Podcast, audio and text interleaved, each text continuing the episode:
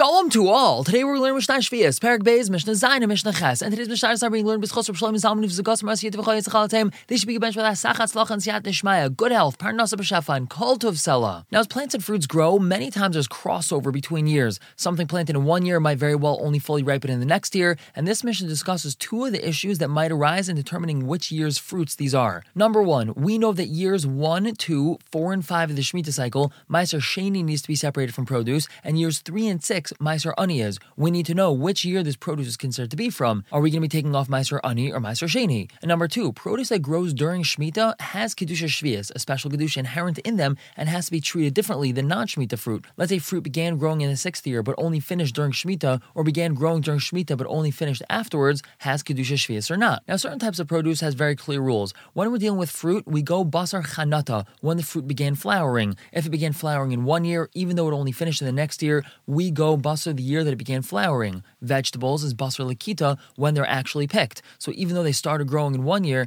since they were picked in a different year, we go Basar the year that they were picked in. Grain and olives go Basar Shlish. Once they've grown a third of their normal size, that's how we determine what their year is. Now, the times mentioned in this Mishnah are not harvested at the same time, nor do they reach a shlish at the same time either. However, since they're all planted at the same time, that means that they take root at the same time, so we go basar hashrasha, and that's the things mentioned in this Mishnah. Mishnah Zayin tells us, ha'irez, rice, v'hadoichen, millet, v'haparagim, poppy seed, v'hashom shemin, and sesame. She'eshrishu l'fnei Hashanah, if they took root before Rosh Hashanah, we take off Meiser based off of the previous year, meaning the year that they took root, umatar and they're mutar on Shemitah. So let's say we're talking about the third year. If they took root in the third year, even though they were only completed in the fourth year, they're considered like third year fruits, and therefore we're going to take off Meiser Ani and not Meiser Sheni. Mutar b'shvias means if they took root in the sixth year, even though they were only completed in the seventh year, they're completely mutar on Shemitah. They're not considered like Shemitah produce. It's considered like sixth year produce. However, Vemlav, if not, if they did not take root before Rosh Hashanah,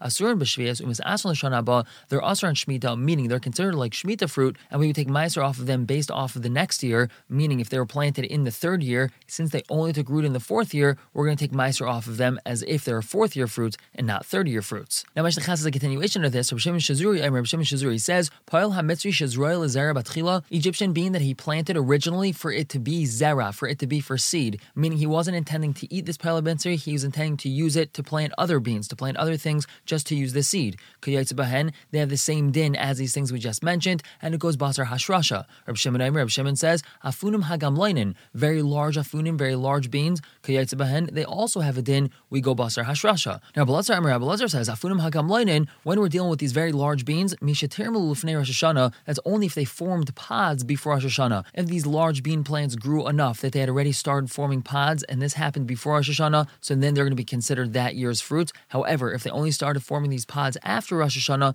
then they're going to be considered the year's fruit of after that Rosh Hashanah, whatever that year happens to be. We're going to stop here for the day, pick up tomorrow with Mishnah Tess and Yud. For now, everyone should have a wonderful day.